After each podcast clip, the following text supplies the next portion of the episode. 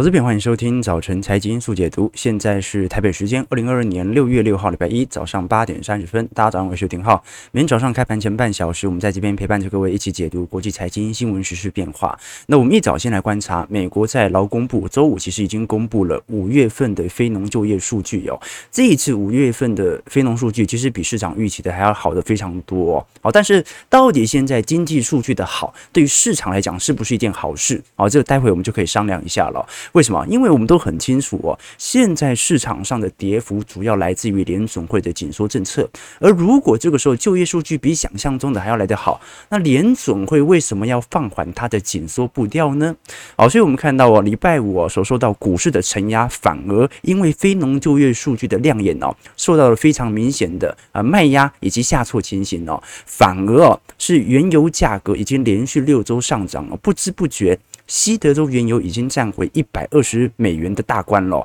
我们看到四大指数在周五哦，道琼跌幅哦有接近三百五十点。你包括啊，如果是以纳指和费半跌幅都很大。那如果是以周跌幅来做观察的话，纳指周跌幅是接近一个 percent，费半哦跌周跌幅是一点六九 percent。好，所以美国股市哦仍然在一个反弹。当中呈现无力的氛围哦，我们其实从纳指的一百周均线可以看得出来哦，呃，这张图表示纳指综合黑色线是一百周长期均线的一个变化，那目前已经呃在上个礼拜已经完全的跌破了呃中长期的一百周均线，这个一百周哦。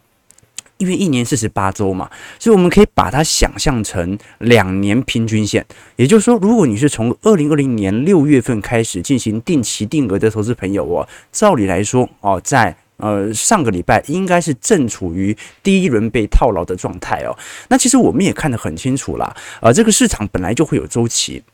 蓝色线也就是纳指综合股价本来就会随着中长期均线。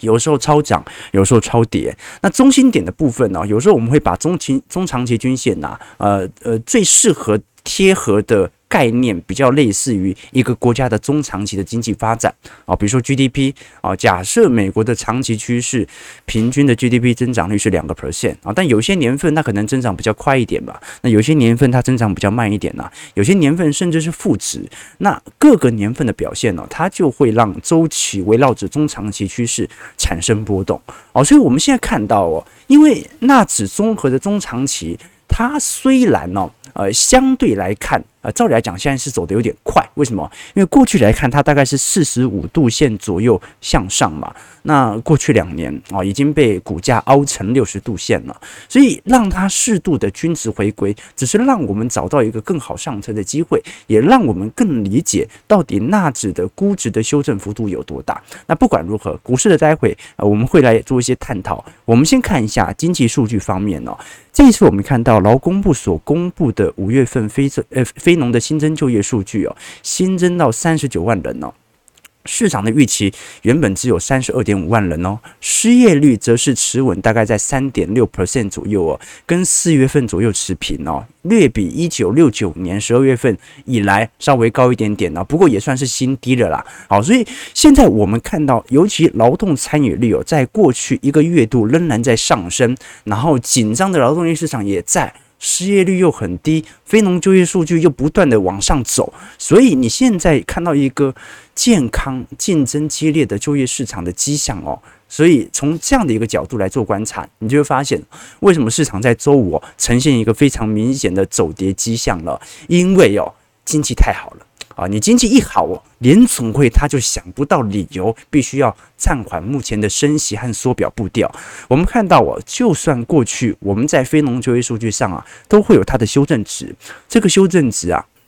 有一点类似那个疫情。确诊人数的校正回归了，哦，就是说本身在统计的当下可能会有所误差，可是根据过去几次的误差值哦，大概都差在两万到三万人左右哦，就算这次减个三万人哦，哦，来到三十六万人哦，都比市场预期的三十二万三十二万人好得非常多，所以我们现在还是可以从几个角度来做思考哦。第一个就是到底美国的劳动参与率的一个情况，这一这一轮的往上升，它是一个小幅。反弹还是的确，经济对于劳动力的需求仍然十分大，而市场回归到实体经济的人口口也在增加呢？如果是如此的话，那么工资水平在上周见顶呢，我们就可以把它视为一个呃本轮最高峰的讯号。如果不是的话啊，那各位还是可以看得很清楚哦。目前的劳动参与率，也就是黄色线哦，距离二零二零年初的六十三点五 percent 仍然有一长段距离哦。好，那么这一段距离我们叫做劳动缺口哦，就是说。有公司需要招人，但是这批人已经消失在市场上了。那么转嫁的就变成是薪资水平的上扬。如果薪资水平持续上扬，那么通膨就会持续的高升，联总会就必须要更加速的进行紧缩政策的拉抬。好，那我们继续往下看，那这一轮到底回来工作的人有谁呢？其实我们看到啊，劳动参与率在过去几个季度的变化，其实是有下降的趋势在，而且大部分主要集中的是在。极年轻的人口和极年长的人口哦，就代表着该退休的也退休了。那年轻人呢，他不急着找工作。在这种状态底下，我们就发现九月份的升息步调是不是会开始提高了？现在市场上的普遍的认知啊，是六月份我们看到呃，FOMC 六月份的 Fed Watch 有预测值呃升息两码的几率，现在是零点七五到一个 percent 嘛。那六月份啊，就是十天之后啊，六月中旬呢，这个利率升息两码的几率是九十八点二个 percent 啊，所以它几乎已经成为市场的绝对共识了。那如果是七月份呢？啊，七月份是一百七十五个基点到两百个基点呢，所以七月份也是升息两两码。哦，所以在这种状态底下，六月份和七月份的升息路径，大家已经拥有共识了。那八月份不开会，接下来我们就是看九月份的升息缩表力度是不是还会再加大，或者保持，或者有可能因为经济程度的放缓。有可能采取相关比较呃没那么紧缩的紧缩政策啊？为什么我们说现在联总会还是有可能提前进行啊这种呃紧缩政策的放缓呢？原因就在于就业数据是好啊，通膨也见顶了。可是各位仔细仔细想想哦，就业数据和通膨数据，它是不是要等到人已经工作了和人已经消费了才看得到这项数据？所以某种程度来看，它算是一个落后指标，对吧？就你一定要等到大家消费完了，你统计完了，那个报告才会出来。它并不具有前瞻性，就你不知道未来的失业和未来的通膨数据为何，除非你用其他的领先指标来进行预估。那值得观察的一件事情就是，五月份一样作为重要的 ISM 啊，非制造业指数哦，呃，也就是我们讲的 PMI 哦，在预测未来一个季度啊这些。采购经理人呐、他购买的半成品和原物料的数据哦，基本上比市场预期的还要来得低哦。好，这个是非常有趣的迹象啊。我们可以分两个部分来做探讨。第一个部分呢、是总 ISM 这个 PMI 啊制造业指数哦，啊，不能讲，应该讲说总制造业啦，加这个非制造业啊，大概是五十六点一哦，这个比市场预估的还要来得好。但是如果我们针对针对 ISM 非制造业指数来做观察。是五十五点九，比市场预期的五十六点四还要来得低。四月份它还有五十七点一哦，什么意思啊？就是说美国目前的非制造业，就是那些实体的消费部门呐、啊，沃尔玛啊、梅西百货啊，啊这些零售商，目前呢、啊，它的囤货的速度开始有所放缓，因为他觉得未来卖不出去这么多的货。那同时间呢，它也还在一个景气扩张格局，什么意思啊？就是我现在经济还不错啦，我公司还是有获利啦，但是我觉得未来不会这么好赚了。这个就是美国在非制造业指数的一个变化。那有没有可能联总会已经预测到了这项指标在未来几个季度它可能会产生负增长？那当它产生负增长啊，进入景气下行，甚至到经济衰退的时候，它就必须提前进行降息，或者提前放缓它的缩表力度啊。这个就是市场上最为关注的一个想法和观察哦。那为什么我们说整个消费市场它有急动的一个变化？刚才我们讲的 PMI 哦，它大概是领先一个季度左右。那再领先的有谁呢？再领先的有原物料价格。啊，毕竟我们现在所有看到的半成品和成品都是由原物料制作而来的嘛。那值得观察的一项原物料指标，就是美国楼市啊最大的啊用物用料啊，那就是木材价格。我们看到木材价格啊，这个在呃三月份的时候最高曾经来到一千五百块哦。现在是六百二十三块啊，啊，每千板英尺哦。那么相对于高点哦，它基本上跌幅已经超过五成了。所以如果连啊美国啊这个建商的重要原物料木材都在大幅度的走跌，是不是隐含着美国楼市的泡沫要破裂了呢？还是说楼市的泡沫基本上不会破裂？可是现在很有趣的一件事情是。就是工资和工资的增长力度已经见顶了，但是房屋价格在上个礼拜还在创高，这就非常有趣的迹象了。就是原物料价格在下跌，但是房价在增高。所以，除非是市场上的投机买气很强，要不然它是一个悖论，它是一个不该同时存在的一个市场资产价格的变化。其实我们可以这么做观察哦。哦，刚才我们才跟各位提到说，美国的房价，尤其从希勒本益比的角度，仍然在升高。那有一个重要原因哦，导致了现在木材价格已经砍半啊！明明市场就是这些建商都很清楚，未来美国人应该不太可能再买这么多房子了。但是房价仍然保持在高位，有一个重要的原因哦，就是我们过去曾经跟各位提到的美国的成屋存货的问题。好，观众朋友，我们看到这张图表哦，蓝色线是美国的成屋库存，红色线是美国的成屋库存的月数哦。那我们看到哦哦，其实这一轮的美国成屋库存月数哦，已经降到接近两个月喽。啊，也就是说，一个房子新建好啊啊，等你熬过了预售期，到真实的啊这个新成屋出炉之后啊，平均两个月就有机会卖掉啊。但它有个重要的原因，就是 美国的成屋总库存哦，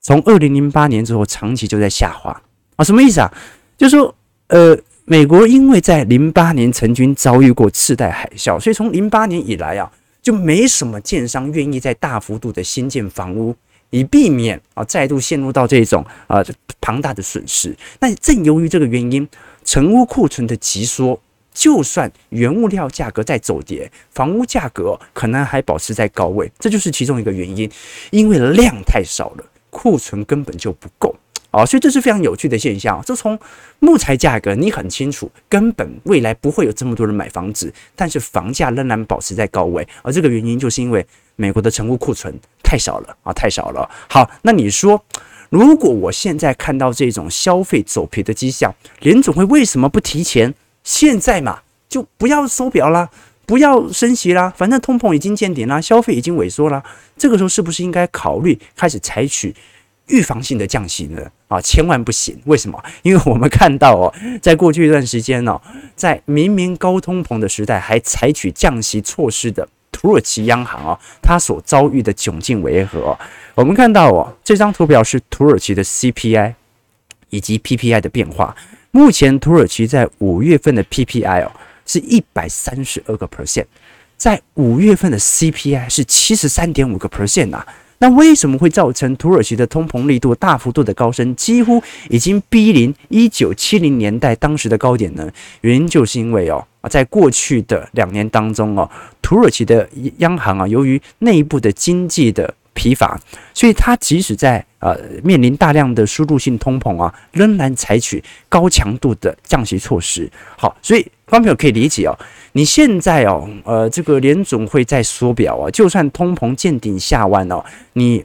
通膨变小，物价仍然在增高，只是说你本来一百块涨八块，现在变成一百块涨五块，还在涨。所以千万不能改变它的收缩政策的方向，除非它回到年平均通膨率两趴的水准。但是如果这个时候你为了要拯救已经疲惫的消费情形，采取宽松措施，啊，除非你的。国民的经济体啊，中长期就是不消费，类似日本，要不然哦，要不然哦，那这个土耳其就是一个值得借鉴的方向在啊。好，那我们拉回来聊一下呃股市面的一个变化啊。其实我们看到在过去呃两年当中哦，会有大量的这种。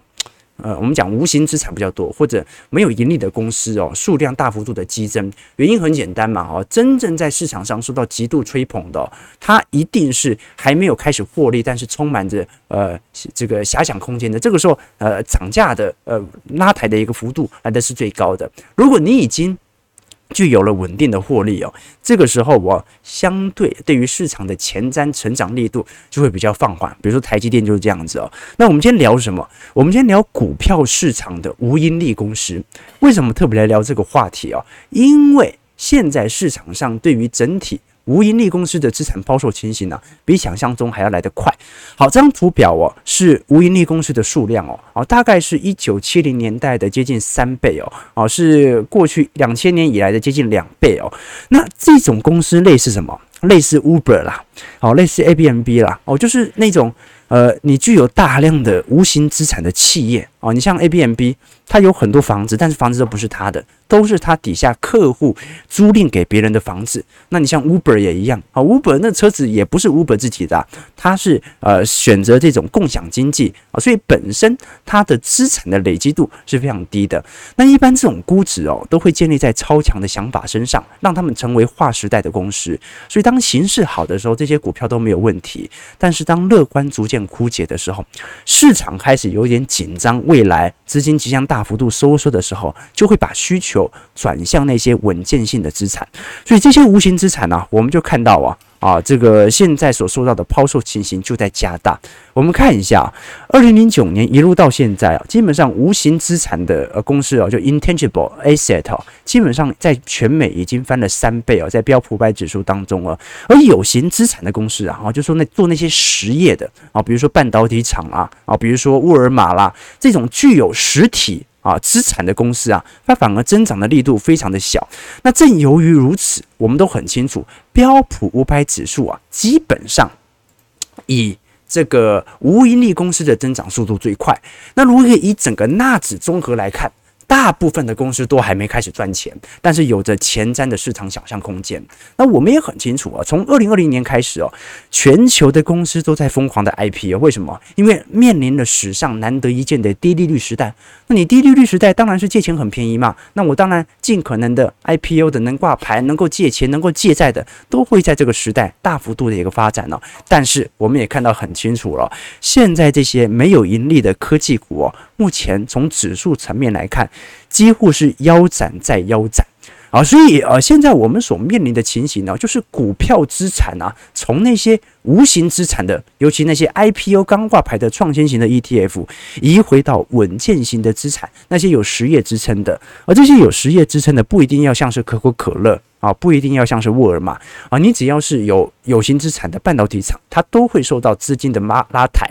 那你会说为什么半导体厂还是跌幅很重呢？原因是因为它的之前的估值也推太高了。哦，所以在这种状态底下，就形成了目前的局面。那之所以讲这个，是我们待会要对照一下特斯拉在股价层层面的一个变动，以及工资成率的一个变化。好，我们先往下看。从美国股市四大指数来做观察，到底经济数据好对于股市的伤害有多大？好，道琼工业指数下跌三百四十八点，一点零五 percent，收在三万两千八百九十九点；标普五百指数下跌六十八点，一点六三 percent，收在四千一百零八点了。那我们看到啊，上周基本上美国股市是走一个震荡格局啦。哦，道琼和标普都一样，哦，都是在高位进行盘旋，也尝试的在本轮的反弹之后啊，啊，尝试的进行新一波的筑底。和彻底，纳指的部分下跌三百零四点二点四七 percent，是在一万两千零一十二点哦。那纳指曾经一度站回到季线啊，但季线的反压力道还是很大。费半也是啊，费半的部分下跌九十五点啊，三点零二 percent，收在三千零六十二点。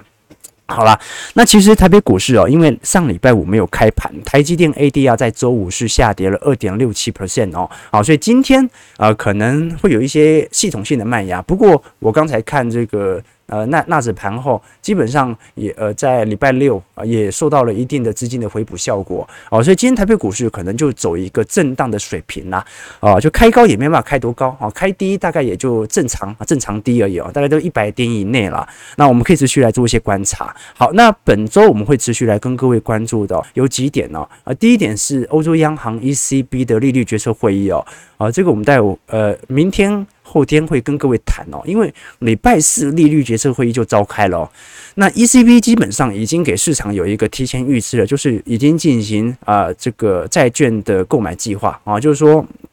这个呃购债规模已经会归呃减减损到零哦。那七月份 ECB 就会开始进行利率拉抬，好，那市场普遍的预期是今年会升息两码啦。啊，所以这个欧洲央行哦啊，在一一年以来就保持着常年的低利率，现在也回到正利率了。那另外一点就是礼拜五啊，礼拜五会公布五月份美国的 CPI，还有密大的消费者信心指数哦。那如果五月份哦持续的走低哦，现在市场预估年增率会持续在八点二个 percent 左右，那么很有可能就会造成通膨已经完全在三月份见顶的迹象在。但是，但是，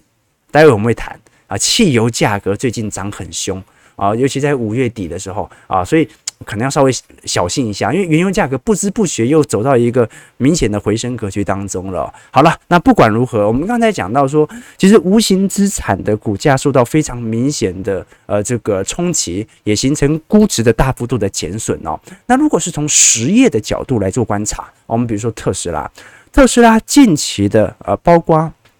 这个销售量哦，在未来的财测市场都在不断的调价当中，但是值得观察的是什么？值得观察是我们刚看到的是，呃，特斯拉的散户投资者的净买入金额哦，我们看到在五月底的时候开始突然飙高哦，而这一波的飙高啊，已经有一点类似二零二零年九月份那一波的特斯拉的上涨行情。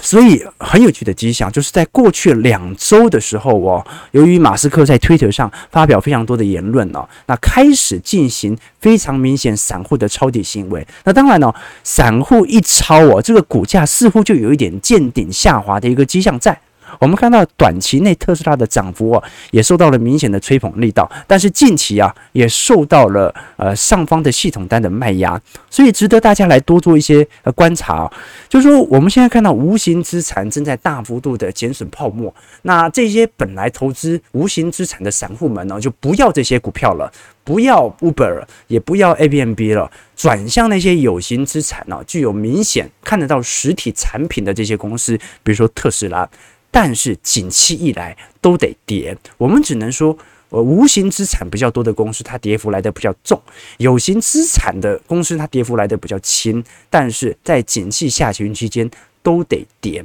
所以这就考虑到一个问题，那就是那我们该买股票的时候，应该买那些跌幅比较重的创新型的无形资产比较多的科技股，还是有形资产比较多的科科技相关概念股呢？到底到底该买的是？IC 设计上游还是买台积电呢？啊，这个有机会我们来跟各位做一些探讨，因为时间有限。哈，每个礼拜一都是我们新闻量最多的时候。那我们刚才有聊到说，原油价格持续在一个走高格局哦。各位，我们看到，其实四月份随着乌俄冲突的趋缓之后哦，呃，这个原油价格开始走一个明显的下压趋势哦。但是在碰到季线之后哦，买盘力道就逐步形成了。现在原油价格反而回到月线级别哦哦，这高盛可开心了哦。高盛在啊昨天哦持续的出炉看多原油价格今年上涨到一百五十块的报告哦，那认为啊今年年底的目标价有可能会一路升到一百八十块。但是高盛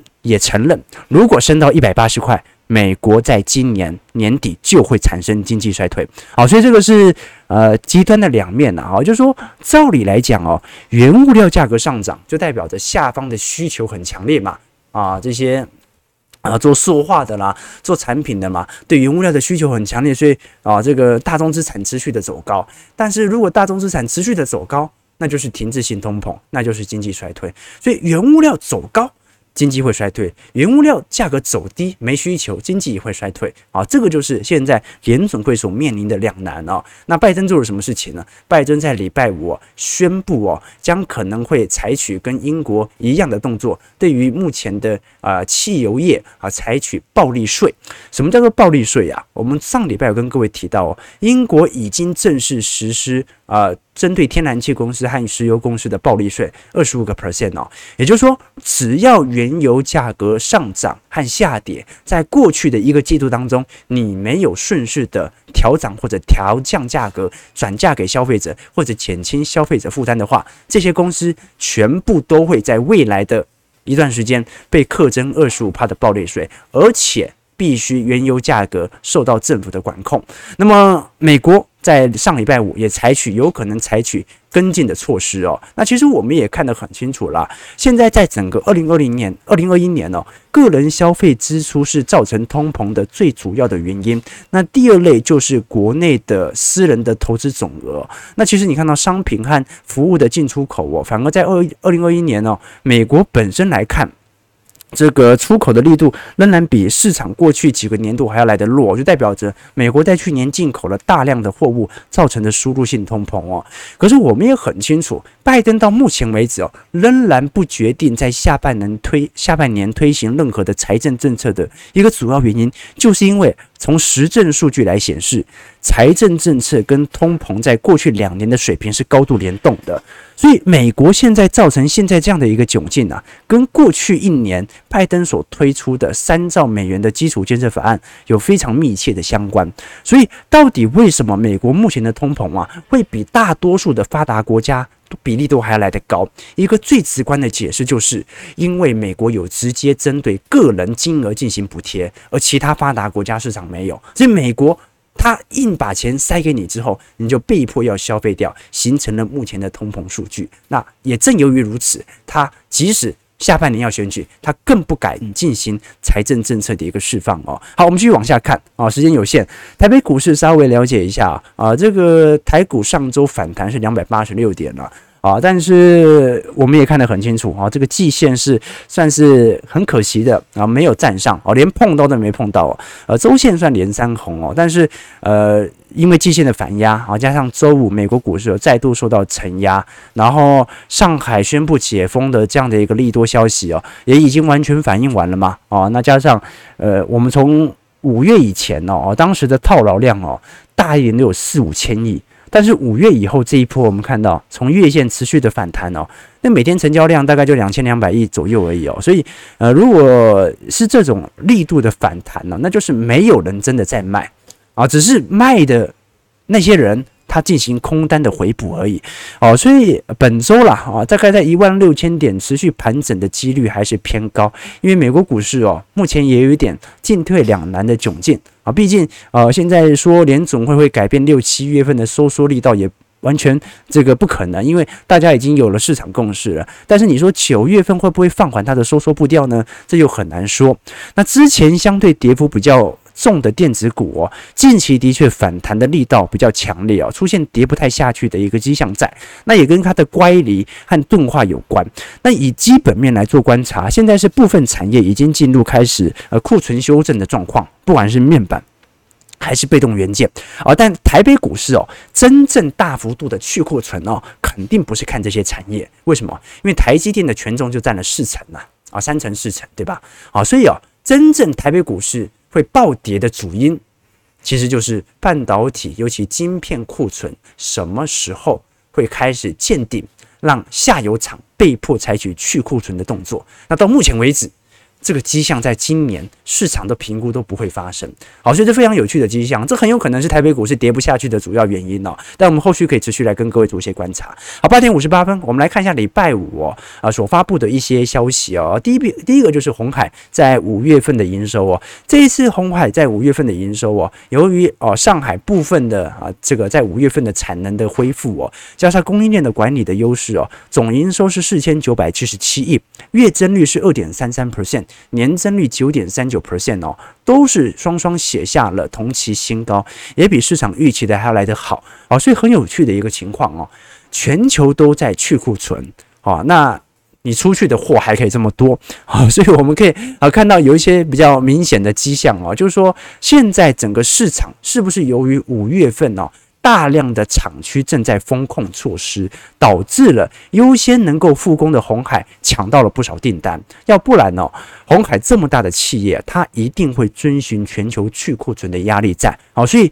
我的想法很简单了，鸿海近期真的股价涨得有点太多了，好，这边拉抬速度也太快了。但是从财报面角度来看，未来两个季度的脚本，其实大家都已经知道了，只是还没反应而已，对吧？好了，那另外一个是关于呃金融股层面的变化，我们很清楚，在过去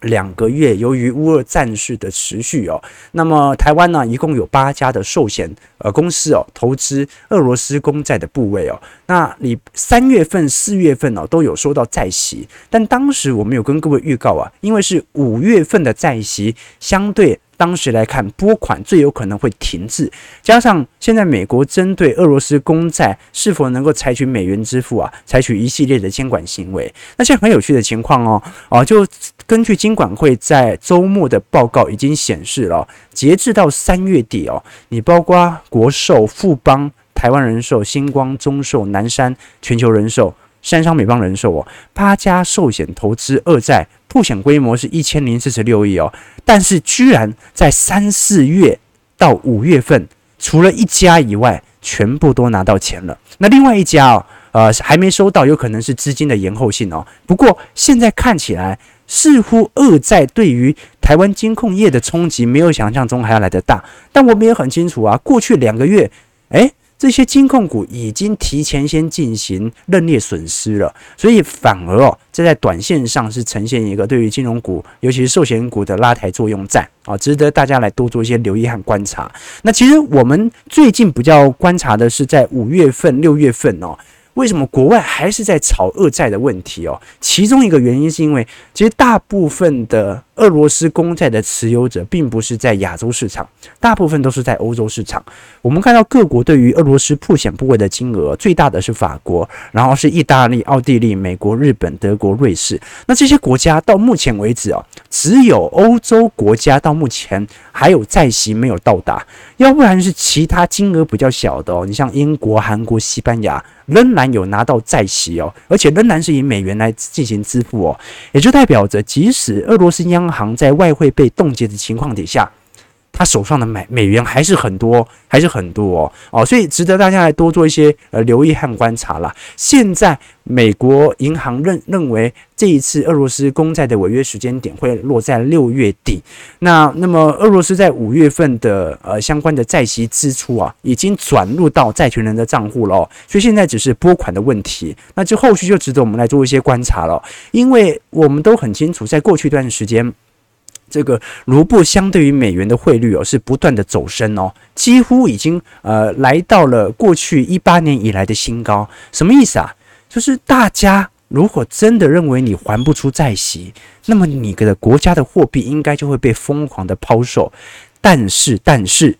到目前为止，你居然走升来到了七年来的新高啊！所以这隐含的一件事情呢，就是。好像这一次美国针对俄罗斯的制裁行为完全没有造成任何实质性的伤害，要不然从资本层面来看，你说二二年年初是不是很恐慌？的确啊，卢布暴贬啊。但是哦，在过去三个月的走升格局已经见识到了，投资人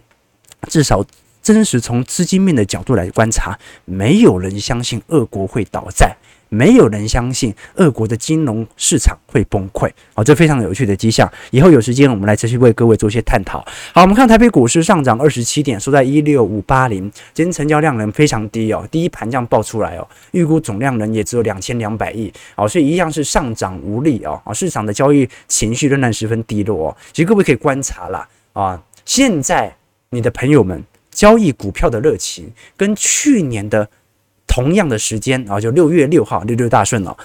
是不是差很多？现在是不是很少人在跟你聊股票啊？所以其实周期就是这样，市场总会有情绪低落，也会有情绪高涨的时候。那么我们可以借由一些机器指标来判定，现在低落是多低落，高涨是多高涨。就如我们刚才一开始跟各位提到的啊，美国人喜欢看这种啊，这个十周均线、五十周、一百周均线，两年定期定额的投资人，他已经被套牢的。套得够久，他就会想办法做停损。好，所以盘的时间越长，越符合我们周期投资、中长期投资的逻辑，好不好？感谢各位今天参与了啊，大家的这个这个回应。这个很热情啊，但是因为我们今天时间有限，我们在未来二三四五的交易日持续来跟各位做一些追踪哦。感谢各位今天的参与，如果你喜欢我们节目，记得帮我们订阅、按赞、加分享，也可以考虑在我们本月底所举办的财经号角针对第三季行情的听友会。感谢各位今天的参与，我们就明天早上八点半早晨财经速解读再相见。祝各位投资朋友看盘顺利，操盘愉快。